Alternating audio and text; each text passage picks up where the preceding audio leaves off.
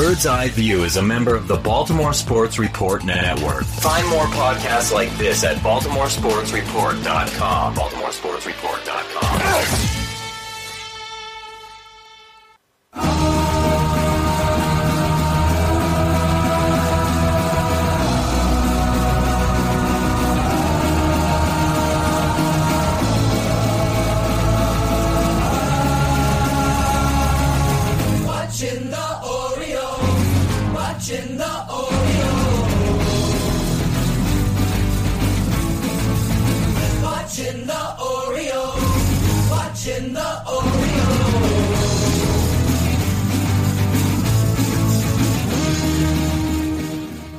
Bird's Eye View, one.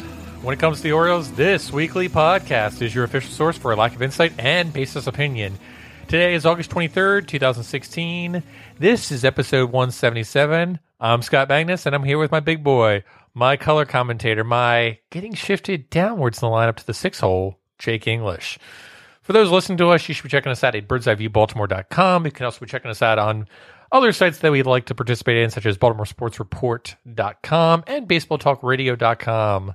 Check us out on third party platforms such as Google Play Music and iTunes. Please, if you do so and you use those applications, give us a review, give us a rating, because we'd like to know we're not speaking into the great abyss, which is Birdland.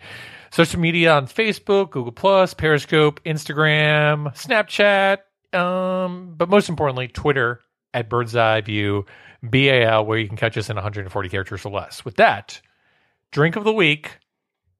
Jake, I'm going to start off this week. So I'm going to go and do a gin and tonic. Um, I actually went out and got this one beer this weekend. Um, it was a Weimer Brothers beer. Uh, it was a sour ale, apparently, with a blood orange puree. I thought it was going to be really good, but I didn't know it was a sour ale. And uh, I'm not a big sour ale fan, so I took one sip, immediately spit it out, um, and went back to my gin and tonic. So that is a six pack down the drain. If anyone out there is looking to basically have a sour ale given to them, shoot me a message because um, I'll bring the sour ale to the next ball game and you can take it back to your car. How about you, Jake? Uh, me, I'm I'm going with an old favorite. I'm I'm drinking uh, a loose cannon. But Scotty, I'm going to steal the podcast for a second. Okay. Uh, I want to talk about something here on the drink of the week. Looks like you also have a Bud Light there. I do. Okay. I'm, I'm an equal opportunity drinker. Okay. Uh, I want to talk about something that I did yesterday. Kids are out of town with the in-laws this week, uh, getting getting ready for for school. How did you manage that? Uh, I it was voodoo doll territory. It, yeah, there was an old priest and a young priest involved. Wife and I went out on a date. had a, had a great day. Spent the whole day out. Um, part of the day was spent uh, doing a wine tour of uh, of Harford County, a couple of tastings. And I know that we don't talk a whole lot about wine on this program. You and I are, are beer and gin people, uh, but I wanted to give a shout out to uh, Harford Vineyards. And uh, this is not this is not an advertising spot, uh, but I definitely think that you should check it out. If you are a wine aficionado, please go out and, and check them out. They are uh, open for tastings, and the facility is beautiful. We talked with uh, Kevin, one of the proprietors there walked us through uh, a little bit of his business, uh, how he goes about doing things. He gave us the tasting uh, personally, and the most important stuff is that the wine was great. And I'm a uh, I'm a big deep reds kind of guy. I don't like white wines. I liked everything we tasted there. The fact that I didn't spit out the whites was important. Uh, so again, if you are a, a wine person, please check out Harford Vineyards. I had a great time. The facility, like I said, is beautiful. It's uh, available to be rented for parties. They're going to do some uh, some Purple Sunday type of deal. Uh, make sure you check them out, um, and uh, you can contact them at mail at harfordvineyards.com. Reds in Maryland. Yeah, Really? yeah. What would you have? Well, we ended up leaving with a bottle of the uh, of the Cab Franc, Ah, okay. but the Malbec was actually really good. okay. And you didn't even have to go to Argentina to get it. Absolutely not. All right. Well, for those that actually want to follow us and figure out what we're actually drinking when we're drinking beer, follow us on Untappd. I'm at MAGN8606, and Jake is at Jake E4025. And with that, let's go ahead and uh, wrap ourselves up and head on over to the medical wing. Time for your checkup. Time for your checkup. I'm gonna check your ears, check your eyes, find out how much you've grown. Time for your checkup. Gonna listen to your heartbeat. Fix Wait for the giggle. It's okay if he does. Time for your Here's the giggle. All right. Jake, uh, Darren O'Day, shoulder injury, still getting over it. Um, I think we're all still recovering. We're still from recovering. Darren Yeah. O'Day's shoulder. Yeah. Uh, also, we have Joey Rickard, who's a thumbs up. Scott, he may be back in September, according to the team. Frankly, I thought they were just going to hide him. Yeah. Um, well, do you really need to hire him if he's going to be in the 40 man as it is? So he can go there and sit on the bench and eat sunflower seeds. Uh, and Matt Wieters, who was out for a few days uh, with the birth of his baby, uh, second baby, uh, Micah, I think was his name, um, following with Maverick. So apparently there's an M theme going through that household in the Wieters family. Um, Yeah, here's the thing. It took a long time because uh, the really person, disappointed they didn't call him Goose, by the way. person delivering the uh, baby was actually Buster Posey, who went in there and said, "Look, are we going to do this?" Got shut out. See, I thought the issue was the doc kept on catching the baby and then bringing it downwards out of the strike zone.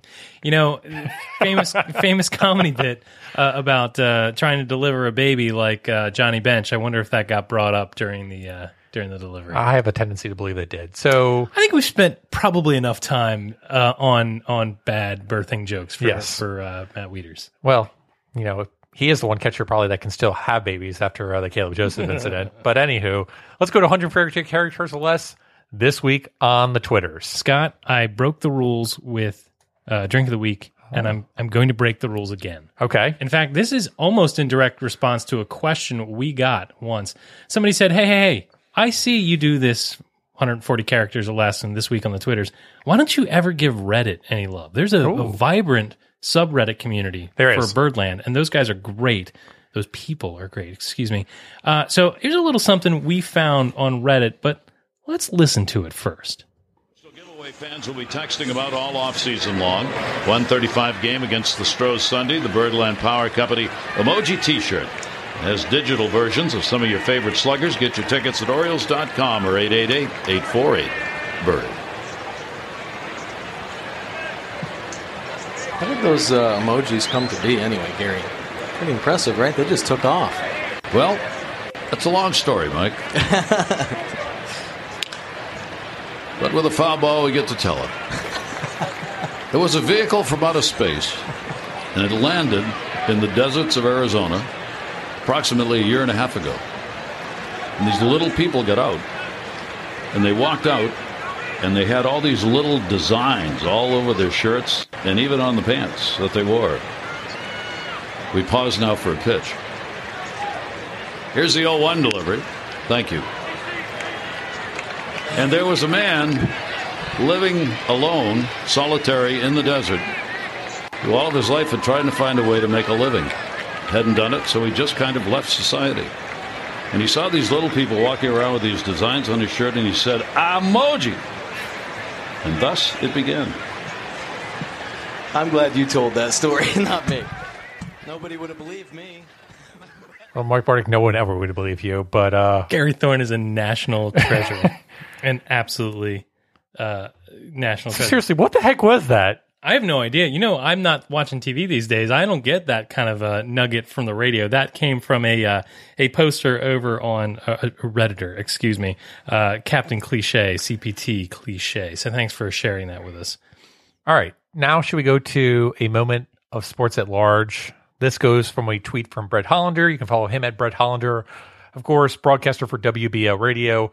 How awkward is it going to be for Brian Williams to talk on television about Ryan Lochte? This was a great tweet. this warmed my heart in so many ways. Not to mention playing it up on an NBC station too. That's it's slightly ballsy. It's ballsy. Slightly ballsy. All right, next we're going to go to a tweet from Eutaw Street Report, who tweets at Eutaw Street Report. And first of all, folks, I want everyone to pass this on. We don't own this. We didn't do this. We're not responsible. But you are responsible for making sure it's a thing. Eutaw Street Report, Derek Arnold tweets out, very impressive by Adam. Hashtag cap 10. That's right, CAP 10. Hashtag cap 10. Make it a thing, Birdland. Still not feeling it. Uh, so the weather has been really weird in Baltimore lately, and um, well, we've got to start thinking outside the box in terms of how we're going to approach the weather in Baltimore. Mike Petriello, you can follow him at Mike underscore Petriello. He writes for Fangraphs, works for MLB.com, and does all kinds of things with Statcast. He says, "Dear at Rockies, please box up the humidor and send it to the at Orioles. They need it more than you." He raises a good point. With all that humidity, I bet those balls are going pretty far right now.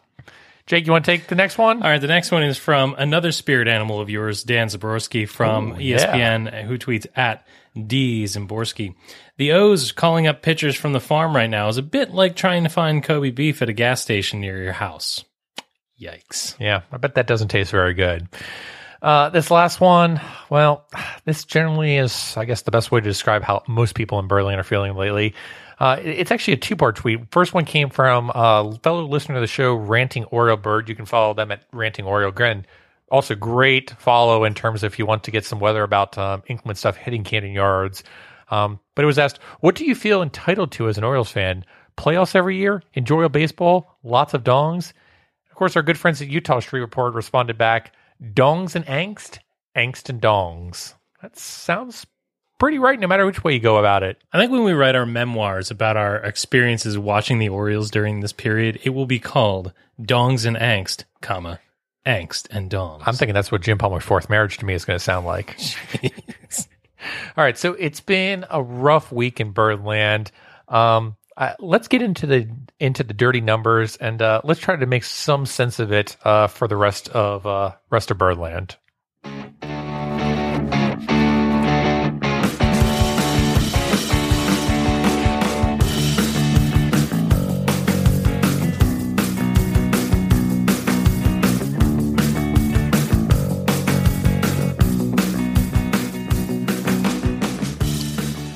All right, Birdland. So last we met, we sat down on this podcast and, well, we may have opened up a Pandora's box. So we unleashed this whole thing, which is a bird con system, going anywhere between five, which is everything's cool, everything's great, all the way up to BirdCon one, where it's basically you're freaking out, everything's going to go be terrible, um, bad times are ahead, the dark ages are upon us.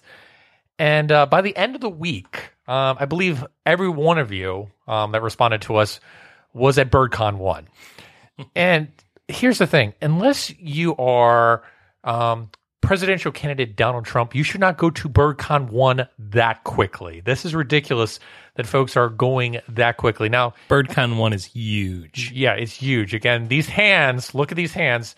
Um, but look, I, I stated last week I was at BirdCon 4, where it's like, eh, I'm a little worried, but I'm not that bad. And even after this past week, I can't say that I'm at BirdCon 1. I think that people need to step away from the button, which is nuclear assault on Birdland, and um, maybe get some perspective uh, about maybe it's not as bad as we, we think it is. So the one thing that a lot of people I think have been throwing out is this is a team that fell apart last year in August, Oh, did they ever? and, and they certainly did. And and they're doing the same thing this year in August, which I think is a bit of a stretch. So I went back and pulled up the August 2015 numbers because Whoa, whoa, whoa. I'm sorry. People were emoting and you looked up the numbers to refute them? I, I, I did. I'm shocked. I'm, I know.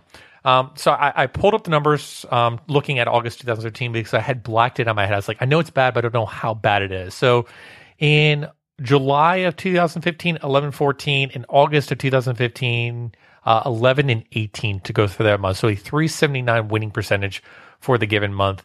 Um, I, I pulled up some additional numbers as well from hitting 89 weighted runs created plus, a split of 247, 292, and 414. Um, starters went 4.53 with their ERA, 4.47 with their FIP, and 4.26 with their XFIP, which is right around like 25th in the in Major League Baseball.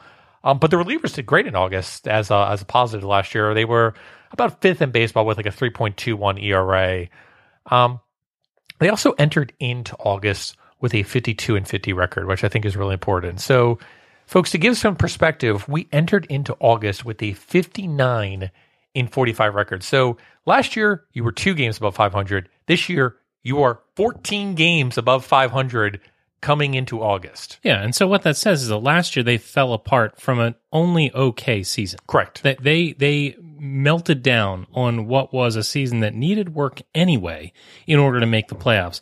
And what you do when you're 14 games above 500 is you have built yourself a cushion for the rough part of the season. Remember, this team started out 7 and 0, Correct. right? And we said, no, this team is not good enough to be 7 and 0. But boy, howdy, it's nice to stockpile those wins now because we're going to need them later. Hey, hey, Birdland, now is the later. Right. So it, it came back to um, 2015. We had a great June. We had a great June now and this year too. But it's important to realize that you had a great April and you had a decent May um, compared to 2015. So by having a great April, you're allowed to have down months. down months happen for playoff teams. Um, I, I, posted on there, you know, this August so far, the Orioles are eight and eleven, so they're three games under five hundred, which again is not great. It's a four twenty one winning percentage, but it's not abysmal at the same time. And I know also if you go back and look at July's numbers, they were twelve and fourteen, so you could easily come back and say, well, since the All Star break, they haven't been a five hundred team, so that's not a playoff team. But we've seen playoff teams before come out of the All Star break and have major slumps. It doesn't mean that they're going to be this way in late August or through September or, or even into October. So I posted one um, article um, from Dave Cameron from a few years ago where it actually looked at winning percentages uh, for teams that got into the playoffs um, in the second half. And there was a bunch of teams in there that had like a 400 to 450 winning percentage in the second half of the season, but still managed to get into the playoffs. And when they got into the playoffs, they managed to put out like a 550 to 600 winning percentage. Certainly not great, but also not terrible at the same point. Um, so it, it comes to the point of if they make the playoffs, and that's of course the big if, all this doesn't matter. Everything gets wiped in October, and it's brand new, brand new start. We'll see what happens. You know, Buck Showalter says it all the time. There are separate seasons, right? You have preseason, you've got the season, you've got September, and you've got the postseason, and all are completely different from the rest. I, I feel like I'm I need to rush to your defense here, Scott, and that makes me uncomfortable, but I'm going to do it anyway. Okay. You are responding to a, a suite of negativity that that has been just bouncing around Birdland, especially through social media. That that's what Yeah. you're reacting to. This is not you playing the role of Jim Hunter. This is not you trying to rally the troops around a sinking ship. This is you trying to bring some rational thought to it. And here's the thing that I'd like to point out. There may be a point in the season when it's time to hit the panic button, Oh, there's no question about it. but I don't think that's now. No, no, no. Then that's the whole thing. Is there th- is a possibility if the streak continues and it gets into, let's say, the second week in September and nothing is really improved? I will be the first one to come back and say, guys, it's not going to happen this year. Um, it, it- they just couldn't pull it out. But there is a lot of games left to play, and the people that are losing their mind saying this team is not going to play in October, uh, you just have to look at the standing and say, have you not been watching baseball for a long enough period of time to see teams fall apart or teams make runs and teams go on hot streaks? I mean, this isn't like a team that has put together a few wins here and there. This is a team that's gone on multiple winning streaks. So you're one winning streak away from probably getting the division lead back. And here's the thing: those te- that team in 2015 had two consecutive six-game losing streaks, Right. separated by a win. Yeah. Right. So if we get into that territory, okay, this team's in trouble. Yeah, absolutely. but the thing that this team has had is that they've been able to manage their losing streaks with with greater winning streaks, and they've managed to keep the losing streaks mm, less than six. Let's put it that way. Right. The Orioles are in a funk right now. They are riding the struggle bus, and they are riding hard. Yeah. But it's nothing that isn't recoverable. You just said it. They're two and a half games out of first place. By no means, with I think as of tonight, it's 39 games, including the one they're playing here on Monday. With 39 games, a two and a half game lead is nothing. Right. And this team remains in the driver's seat for the wild card race. And so the the question really becomes can the Orioles play to the point in which they are still in control of their own destiny, so to speak, or still in the conversation, or whatever you want to say about it? Or are they going to be put in the position where they put themselves on the outside looking in? If they do, they're in trouble. Right. Well, this whole time after the All Star break, we've been talking about, um, you know, the offense is not, not clicking. They're terrible. Uh, July was an abysmal month in terms of offensive performance. But so far for August, Jake, they're posting a 104 weighted runs created plus. And I'm not saying that's great like it was in June, but that's certainly manageable if they can get a few things together. You know, the starters are the starters are the starters. I mean, we're posting a 4.91 ERA and a 4.60 FIP. Um, the big issue is, and I posted this earlier on Twitter, um, relief pitching has been absolutely abysmal. 5.52 ERA, 4.99 FIP, and a 4.53 XFIP. And I know the detractors out there are going to say, well, that's because Tyler Wilson and Ubaldo Jimenez and Logan Ondrusek and Odrisamer Despaigne. But the fact of the matter is, the Orioles had to go to these pitchers. And in the past, when the Orioles went to long men like this, they didn't blow the game out of the water. Um, in, in this case, they are. So, you know, this comes back to a point that you'd like to make, which was in certain instances, TJ McFarland does have value because even though he doesn't get, you know, that flashy, you know, win or he doesn't say, oh, that was a really good start, he doesn't put the game out of reach in a lot of instances. And it's felt like in certain games, the games have gotten out of reach. But I, I posted a picture um, from Fangraphs about some of the really pitchers. Jake, did you want to look through some of these names and just kind of point out a few things that you noticed? Well, I just want to ask you real quick. Sure. You say, okay, it's not a good argument to say that a lot of this struggle from August is the fault of Logan Ondrusek and, and Vance Worley and and uh, Baldo and uh, Odrisamer Despaigne. Again, still the best Dumas villain that we know. Um, my question is, okay, here we are. It's late September in, or it's late August into September. Do the Orioles have better options to go to than these guys, or do the Orioles have to hope that these guys are going to be better? They have to hope that, well, Logan Ondrusek make no sense. I mean, I think everyone looking back at that was just like, why are you making this move? I hope he's on a flight uh, back across the Pacific. Right. And Ubaldo Jimenez really has only been brought in to basically mop up. Again, a seven-run lead is is too close. So there's a few pitchers in here that I think are of concern. Vance Worley, um, since going to the bullpen uh, in, in this month, has been pretty abysmal.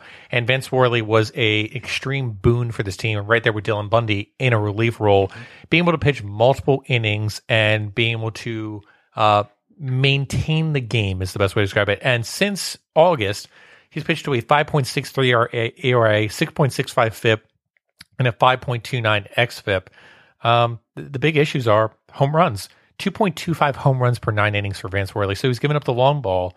Um, another person that I, I think everyone knows about is Brad Brach, who um, just hasn't had a feel for that changeup and has been absolutely abysmal. Again, posting uh, a 5.68 ERA and a 5.20 FIP during that time. So with Vance Worley struggling, Brad Brach struggling, and Darren O'Day on the DL, you're left with Mychal Givens and Zach Britton. And And Givens at times has had his own struggles this season. and Givens has had his own struggles eh, as well. Um, on Monday night, for example, right now we're watching it. Uh, Mychal Givens gave up a home run, um, basically in the seventh inning. So again, a pitcher that has been impeccable in terms of being a static role. Um, again, is not quite as good as Brad Brach was in the first half of the season. Let me ask you this: um, Parker Bridwell came up, made his major league debut. I was in the house. Sorry, that's a loss. Um, and I thought he was okay. You know, he got uh, he got a lot of things out of the way, including giving up his first home run, his first strikeout, his first game in the bigs, all that kind of good stuff. Do you think that Bridwell has a role in the bullpen moving forward, or do you think he's going to be back up in September and he'll just be an extra guy every once in a while? September every once in a while. Um, I think it comes down to he's probably similar to that like Rule Five ish pick. Um, great arm, um, great delivery, terrible command. Do you do you think that players like Bridwell will give again um, those innings that we need in conjunction with the other guys we can usually trust? I, I think that one of the strengths about Dan Duquette is that he gets the last drop of every pitcher that he can get, and he's really adept at getting you know really good innings out of guys like Chaz Roe, and then once they're exposed, just kind of tossing them aside. I, I wonder if with the Orioles, with the benefit of the 40 man roster, will be able to throw, cobble together their bullpen and take advantage of, of people inning by inning, you know, here and there for three outs, rather than having to put a seven man pen together and hoping for the best. I think he'll be able to put outs and innings together. But I think when you're going to get into high leverage situations such as mm. playing the Blue Jays or playing the Red Sox in playoff baseball, you don't want to be going to someone like Parker Bridwell in order to get those high leverage situations. You want to be able to go to Zach Britton, Darren O'Day, Mychal Givens, or Brad Brach and say, we need to get out of this inning. We're going to give you the ball. Make it happen. Make it happen. If it's one of those games where it's like, eh, we're down by two runs, try to hold on to it. If you give up another run, eh, we're not going to be happy about it, but we're going to just try to keep this close. That's fine. I'm, I'm okay with Parker Bridwell. But if you're coming in and saying, we've got a one run lead, we're going to the seventh, the last person I want to do is give Parker Bridwell the ball. We haven't talked about the most important reliever we've got, Okay. Ryan Flaherty. Oh, Uh, that may have been one of the better things I've ever seen. it, watching a position player pitch is fun, but then you realize what scenario it took to get here, and it makes you cry. Hey, he was not the worst pitcher we threw out there that night. And that tells you everything you need to know. Ryan Flaherty was one of the more effective guys to grace the mound for the Baltimore Orioles that night. I, I hope to see him again. Right. Well, personally, I think if you look at the relief pitching, I think that's the major outlier right now. The starters are being the starters, the batters are being the batters right now. The relief pitching right now is the major outlier, and that has been the proverbial strength of the Baltimore Orioles for years upon years. And they definitely have had an off month this month. So, in my opinion, if you just improve the bullpen at this time, um, you get back to being your same old way. So they've got to figure out some way to get Brad Brach back into first half form. Is, is the best way to put it, or get Darren O'Day back and have him be the dominant self that he's been in previous years. But in, in my opinion, they're 67 and 56 right now. They're 11 games above 500. Um, going about 500 would get kneel them about 86 wins. I don't think it would quite get them a wild card spot, but it would put them in the realm. And if you would tell me right now, hey, with 40 games to go, you just need to play a little bit over 500, that's the kind of baseball that I want to see as a fan in August and September. And I'm not willing to give up on this team and say, eh, this team is done. I'm willing to move on. It's just not going to be our season. Are you telling me that the Orioles have the opportunity to play, wait for it, meaningful games in September? Correct. Which again, we didn't really even have last year. I know people keep thinking that we had somewhat meaningful games in September, but It was over in August. it was over in August. I mean, you watched it out just to say, well, maybe something crazy will happen. But we're going to get to September again this year, and there's going to be meaningful baseball. I don't care what happens this week. Like, even if they choke this week, there's still only going to be a few games back in the worst case scenario. So if I'm only, let's say, two to three games back going into next week, I'm going to be in September and I'm playing meaningful baseball. That's all I ever asked for. That's what I asked for in 2012. I just want to play meaningful games in September. And for Orioles fans to say, oh, we're not going to win, the division, there's no point to watch this anymore, drives me bonkers right now. And and in September, the Orioles, because of the schedule, are going to have the opportunity to play the teams that they need to leapfrog in order to win the division. Right. And again, if they go out and they lay an egg, well, then they're in trouble. Right. But right now, as of the 22nd of August, the Orioles have every good a chance as as anybody else to win the division and to play in the playoffs. Let, let me ask you this: Yeah. the Orioles don't happen to win the division, which is not which is not out of play. Which I don't think is going to happen. I think they're going to get a wild card. If you think that they win a wild card, I mean that's still a successful season. right? Absolutely. Yeah. Absolutely. Getting a wild card berth and getting the playoffs and getting a chance to play it for a team that was predicted to win 72 games by PECOTA, and even with other projection models said, eh, you know, they'll maybe win like 81 or 82 games, but wasn't a playoff thing. Can you look at any other playoff odds from like Fangraphs or BP, and they said, oh, the Orioles have like a 15% chance to get to the playoffs. It would be a monumental season just to get into the wild card game. Yeah. Especially with the pitching staff the way it's been the whole season. I, I don't think it's it's out of the realm at all for them to win the division at this point. And again, they could go out and they could blow it against the Blue Jays and the Red Yeah. Sox in September. And and okay, if that happens, that happens. But hey, it hasn't happened yet, and it's not uh, it's not a guarantee. All right. Well, we were talking about 2012 a little bit, and um, there was a, a moment I guess you had about 2012. Um, l- let me let me cue you up on this one, Jake, and uh, let me see if it brings back some memories for you. Hey, Baltimore. Thanks from the bottom of our hearts for all you've meant to us this year and your support. I can't tell you how much it's meant to me and the players.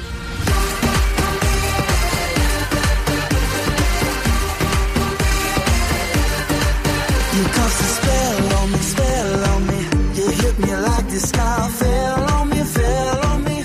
And I decided to look where Yeah, Scotty, I was uh, I was in the store the other day, and this song came on the radio, and uh, it instantly brought a smile to my face. And I was imagining the likes of you know gone but not forgotten Orioles like Tommy Hunter and Robert Andino and, and Mark Reynolds jamming to an impossibly poppy song.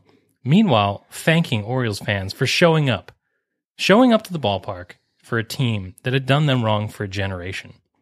And uh, you know that was a really cool moment. I thought it, it was it was the type of thing where the Orioles had an anthem, if you will, for a season that was truly special. And they've tried to do that every year since then, and none of them have had the staying power of "Glad You Came." Uh, it's possible that none of the seasons since have matched the emotion of 2012, and it could be that the song choices are just crappier. I I, I don't know where I fall on that. But it got me to thinking. In 2016, this season that has been both magical and frustrating, what would the song of this season be? What song would per- perfectly encapsulate the 2016 Orioles? What would their anthem be? Well, Orioles PR, please pull up a chair because Bird's Eye View is here to lay a little lack of insight and baseless opinion on this topic. So, Scotty, uh, I prepared uh, a few tunes that I think are important uh, that that may fit the bill. Uh, I, I think you also have a have a couple. Um, so I was wondering if you you would mind running the uh, the ones and the twos and just play uh, a, a little bit of this. Oh, this is not right. By the way, this is classic 80s, though. Jake, can you describe to us what this is? Yeah, I think that this is uh, the Orioles embracing, you know, the ups and downs of the summer, and uh, letting the Orioles fans know that they understand that sometimes watching the birds can be painful. Sometimes things just aren't fair, but in a very poppy, upbeat way of of making light of it and joining the fans in their frustration, they can they can admit from time to time it's a cruel, cruel summer. Awful. Awful. Jake, you should know that if the Orioles PR is going to do anything, they're going to do something with a more contemporary piece of music. So there's this new song out by Oh, because I'm good at contemporary. I know you are. Uh, there's this new song out by Cage the Elephant. It's called Trouble. Um, and I, I thought some of the words in here were not terrible to describe um, maybe some of the woes of the pitching staff. Trouble on my left, trouble on my right. I've been facing trouble almost all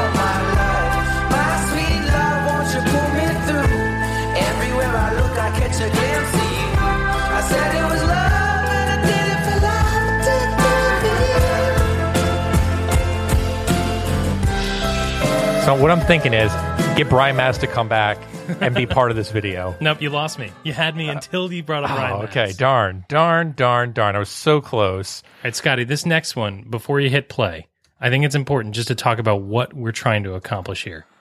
I think the next one is again the Orioles acknowledging that they're holding on by the skin of their teeth. They're just barely going to make it into the playoffs. And I think that if they tried that approach and had a little fun with it, this could be the anthem of 2016.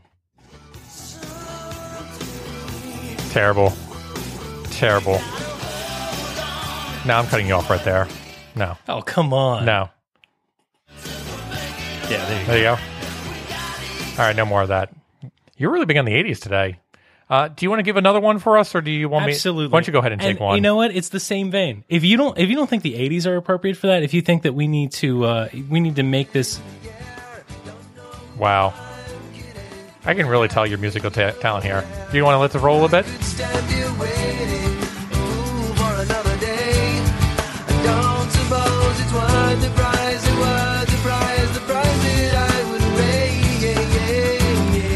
It's the same song. I'm barely breathing, and and that with the Orioles' playoff chances is exactly where they are. I think that that is is the perfect anthem for 2016, and and not old man, mu- well, not older man music. All right, Jake.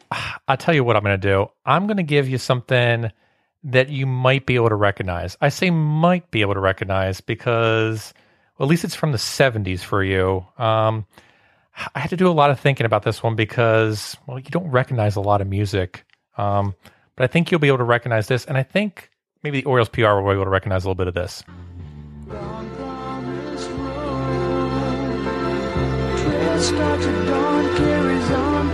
You never heard this one, have you? What is this? This is Long Promised Road by the Beach Boys from the 1970s. Long Promised Road. You never were a Beach Boys fan. I can Never tell. was. No. If it wasn't on Pet Sounds, it's dead to me. Ooh, ouch. Take that, Beach Boys fans. All right, so you you went with the Beach Boys, which was a, a clear, uh, you know, attempt to win my heart. But I think the Orioles should acknowledge that sometimes they break their fans' hearts, and therefore this could have a lot of staying power. Oh. You know, away the Orioles uh, don't have success, but here at home, when we're no longer apart, the fans and the team, good things happen. I kind of actually want to see the Orioles do this. It would be amazing. It would be amazing. Yeah, can you do some of this choreography? I'd I'd be all for it. I think they would be too.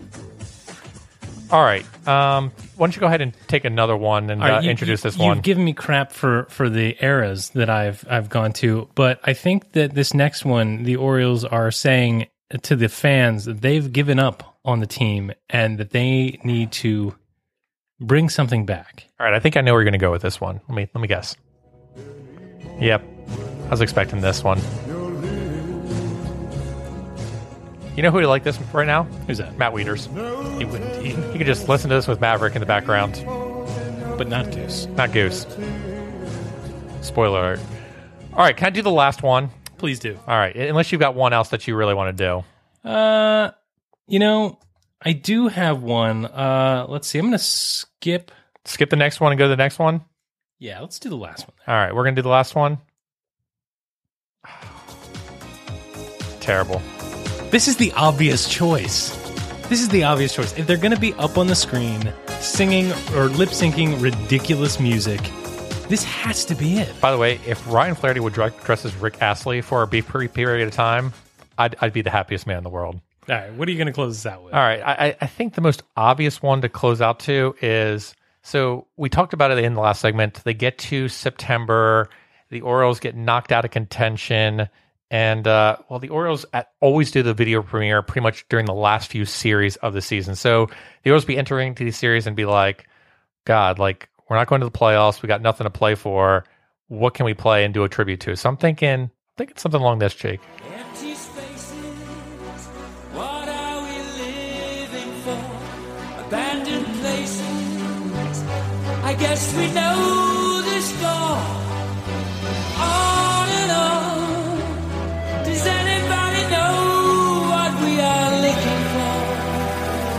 Another hero.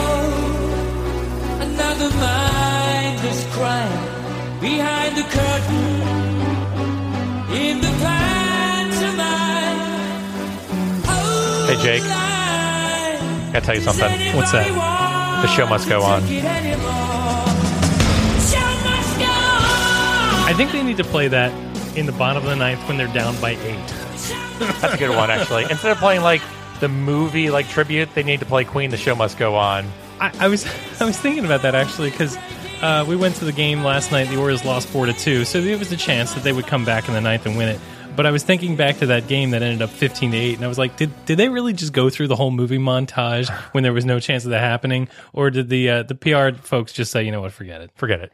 All right. Well, I, I think we've done enough harm to all of your eardrums with our music selections for this. But hey, let us know what you think the Orioles should lip sync in in a message to the fans. Yeah, if there's a few good ones, we'll definitely retweet it out there. But uh, Share us the link on on Twitter, and we especially those of you that know more of the popular music of this decade.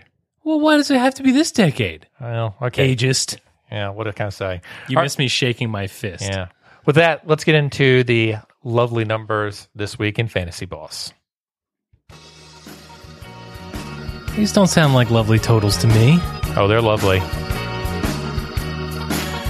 When it comes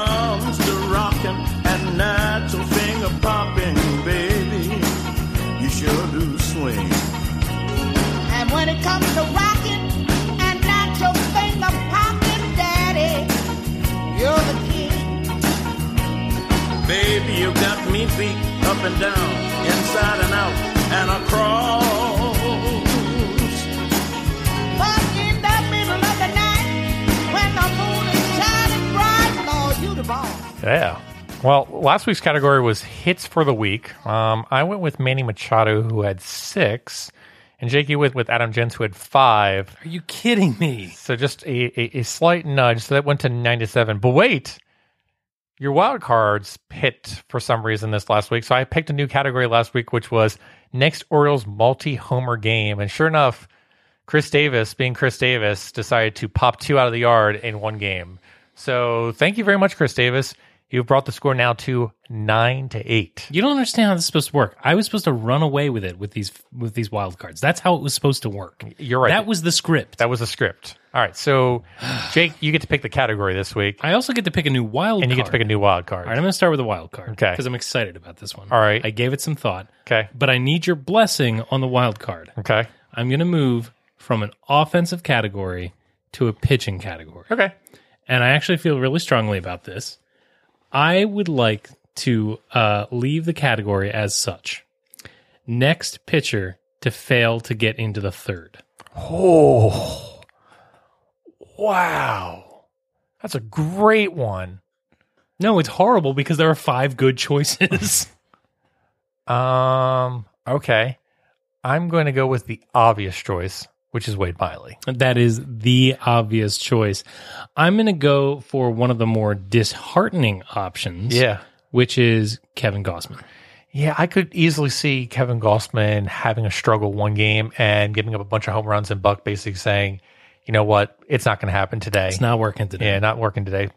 Um, don't like the, the choice, but I could definitely see it having. But I think mine is the odds-on money choice. Oh, I, I think you're you're absolutely going with chalk, and you may be rewarded for it. Yeah. So, what's your regular category for this week? All right, so we did hits last week. Wow, less than three innings pitched. know. I That's, know. That's that's nasty. That that rolls right in the opposite face of that first segment, by the way. So thank you very much for doing that. Hey, I I I, thought about it all the way over here. The whole car ride. I was You like, have a dark mind. where can I just twist the knife? Wow. Okay. All right. So, uh, by the way, next wild card, uh, next week, if we don't click on a wild card, we may want to consider uh, replacing one of the pitching with a, a hitting category. Yeah, okay. Uh, the the nine K would be a good one to replace. Um, all right. So for the regular fantasy boss, we did hits last week. Recently, we've done OBP. We've tried to keep this nice and simple. Yeah. I'm going to go a little more, um, a little more complex, but not really, and and one that we've we've harped on here as important. I'm going to go with wins probability added from the offense. Okay, from the offense. All right. Um wow. You know, it, it's interesting looking at the win probability added. One of the players that is the worst of all so far this season is Adam Jones, which is kind of shocking. Um you know, I'm going to go not so much chalk, but definitely pseudo chalk. I'm going to go Jonathan Schoop. Okay. um, who's been pretty clutch this season and getting some big moments. So I think Jonathan Schoop's going to have some big moments in this upcoming week for win probability added. I'm going to take a risk. Okay. I'm going to take a risk, and it's one that I think could either knock it out of the park or or really uh, really cost me. I'm going to go with Pedro Alvarez. All right. I, and again, that doesn't hurt you that he's only going to be in a few select appearances because if he has a few really good games, he's going to have a really high win probability added. The more games you play, the more likelihood you come back to zero. He just needs to actually do something with with those opportunities. I- exactly. All right. It's weird because he's turned into a player that I now start to think to myself, you know what? He may actually do some good stuff for us. So now he's going to start disappointing you. Absolutely, that's how it works. All right. All right. So win probability added. I'm going with Jonathan Schoop. Jake's going with El Toro. We will see who owns it this week. And with that, let's go ahead and dive into the good, the bad, and the ugly.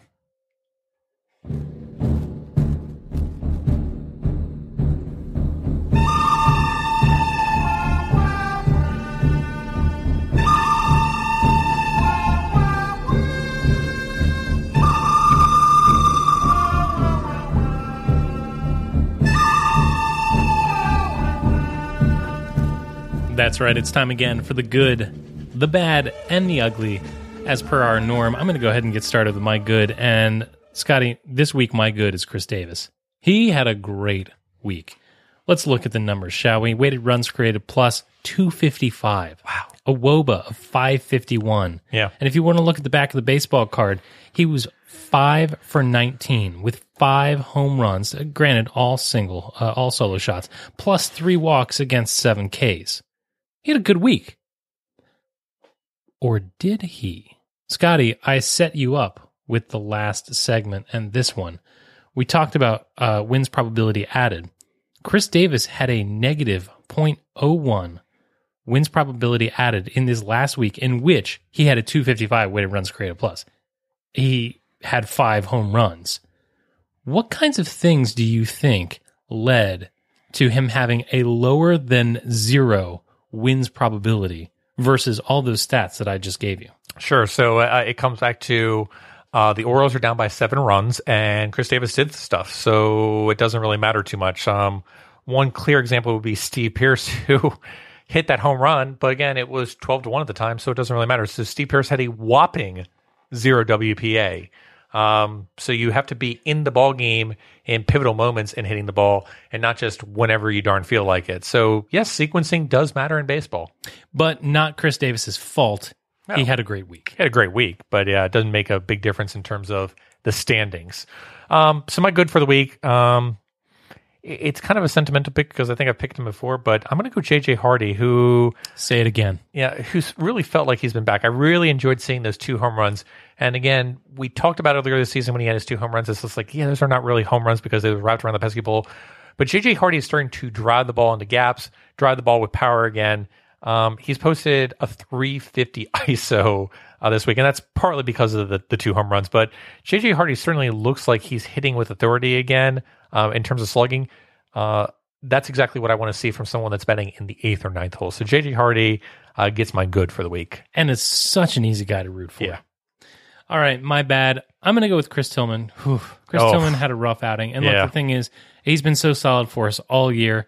Um, Buck was quick to say that it was not Tillman's shoulder that was the problem. It was rust and just poor execution, uh, which just sucks because we need it from that guy. So, uh, Chris Tillman, you had a bad outing this week. Hey, it happens, but it makes you bad. Yeah.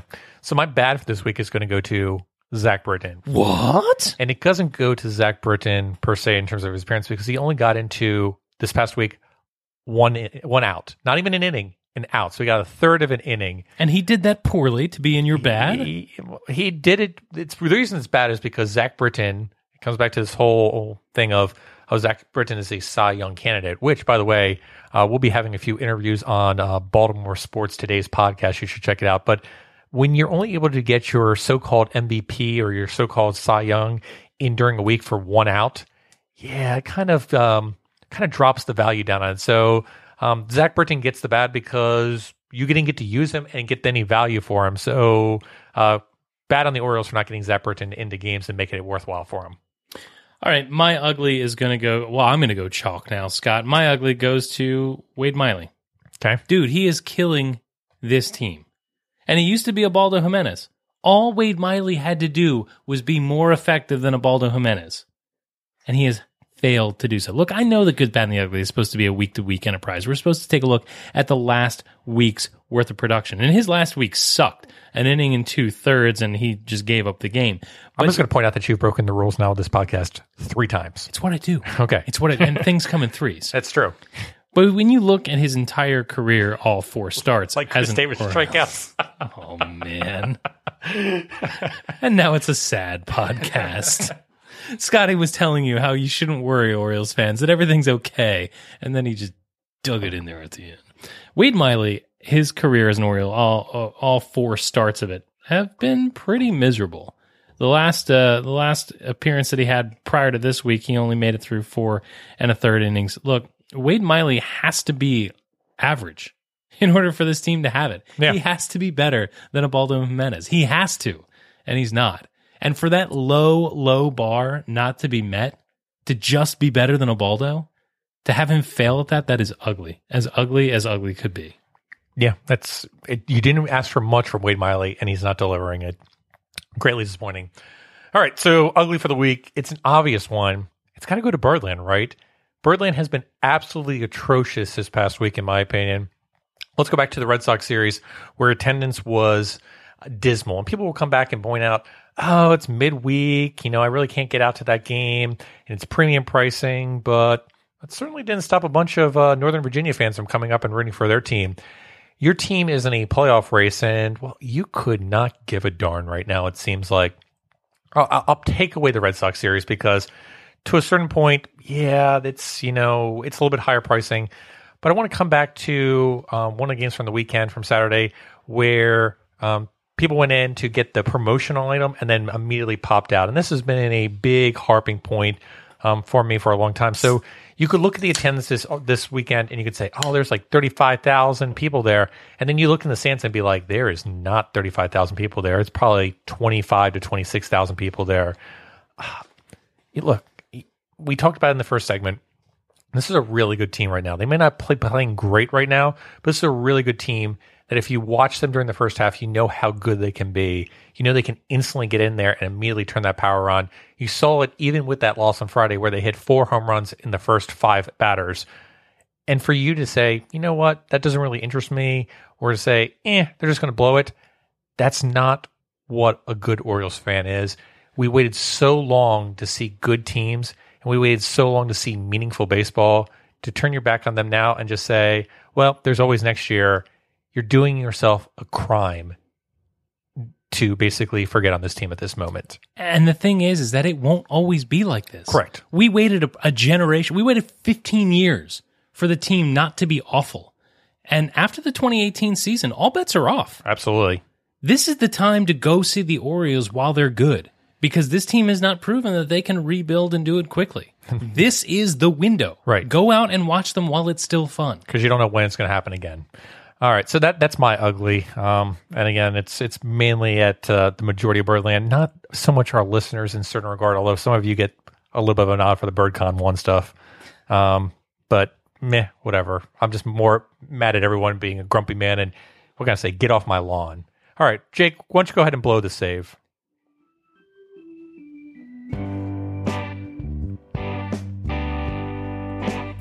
Scotty, uh, as we blow the save for this particular episode, I want to make a quick note on the Orioles on their handling of the weather for Sunday's game. And I'm not going to get into the way that they handle when you can play the game and when you can't. I, I feel like they do a really good job with that. But it always feels like the Orioles are doing something off the field to irritate me. I hate the way they handle ticket prices they just do so many things that you look at and you say, God, that's so annoying. Why? Why are you doing that? Why are you shooting yourself in the foot? But but on Sunday, they definitely deserved an attaboy, and I want to give it to them. The Orioles allowed their fans to enter, leave, and then re-enter the ballpark during yesterday's rain marathon, which was briefly interrupted by a baseball game. They allowed those of us that walked through the doors to go out, get under under uh, cover to not spend three plus hours, six plus hours waiting for the game to start in the concessions, you know, stuck in in the concourse. And then when the fans came back, those of them that did, the Orioles let them sit wherever they wanted. Yep. And that's something we've griped on in the past. We have. I walked in in the fourth inning. I was walk. I walked in, in the fourth inning. I was warmly greeted at the door. You walked on Eutaw, onto Eutaw Street, right? Yeah. Yeah. I, I was given a voucher for the uh, free giveaway that that you know started giving away six hours earlier, and then walked into the lower concourse uh, to have an usher walk up to me, come find me, and say, "Please sit wherever you want. Where can I wipe down a seat for you?" Awesome service. That's exactly what you want to hear. No hesitating, nothing but a smile. And really, in reality, that was kind of the highlight of that ball game because you know, again, we walked out with another Orioles loss. But the thing is, is that even when you cannot deliver on the field, Orioles, you can deliver off the field and provide a ball game experience that has people walking out thinking, "Hey, that was a fun game at the yard." So, Orioles, you did it all right yesterday outside of the baseball. And we don't get that often enough from you. And so I just wanted to say, good job, good effort. Yeah, it's a good job. And also, I think starting that game as late as they did made great amount of sense for preserving the pitchers on both staffs. And I'm sure both teams were greatly appreciative of saying, "Hey, thanks for not blowing out our starters right when that game was about to start." So yeah, kudos to both both both the Orioles and uh, also for the Astros for, um, I guess, allowing that situation to occur. Before we move on, Yeah. I was in the I was in the park. I had a disagreement with my wife. Okay. And you know, I don't like to, you know, fall asleep on the podcast mad. Yeah. Uh Chris Davis's play. Yeah. We were sitting in section 8, so we had a front row seat to it. Yeah. Chris Davis looked like he slipped Yeah. right as he was trying to make the play. Buck complained that uh, it got lost in the lights. It made an excuse for him, Sure. basically. Do you think that that was a factor of Chris Davis not being a real outfielder, or do you think it was just a eh? Those things happen from time to time. I think that if it was a player um, that was a halfway decent outfielder, I think he catches that ball. I agree. So I agree. I mean, right. do I think the other conditions are of notable? Absolutely. But you know what? Right fielders deal with that all the time in Camden Yards. So, so yeah, I think it was an excuse to protect his player. Nobody else slipped. Yeah. All right. Well, with that, we're going to go ahead and close out this podcast because we've been talking to yours for some time now. Um, that's all right. It wasn't that bad. Um, Jake, anything to say? No, I've I've said way too much, and so with that, Baltimore and beyond, I will bid you all a fond adieu adieu. Baltimore, be safe out there, and let's go O's. Speaking about your lovely wife, what's her record now? Uh, we don't. It's like O and nine. Yeah, so it's not ban Jake, everyone. It's hashtag ban Sarah. Ooh, I said nothing. But I did. I'm just I'm over here being a guy. This is just, I'm just here. I still have a winning record. Jake is preserving himself right now. I heard that'll make you go blind.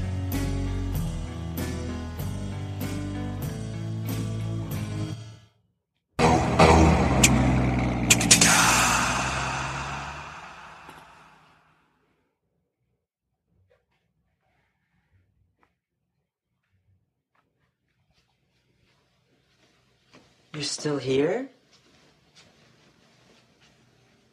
It's over.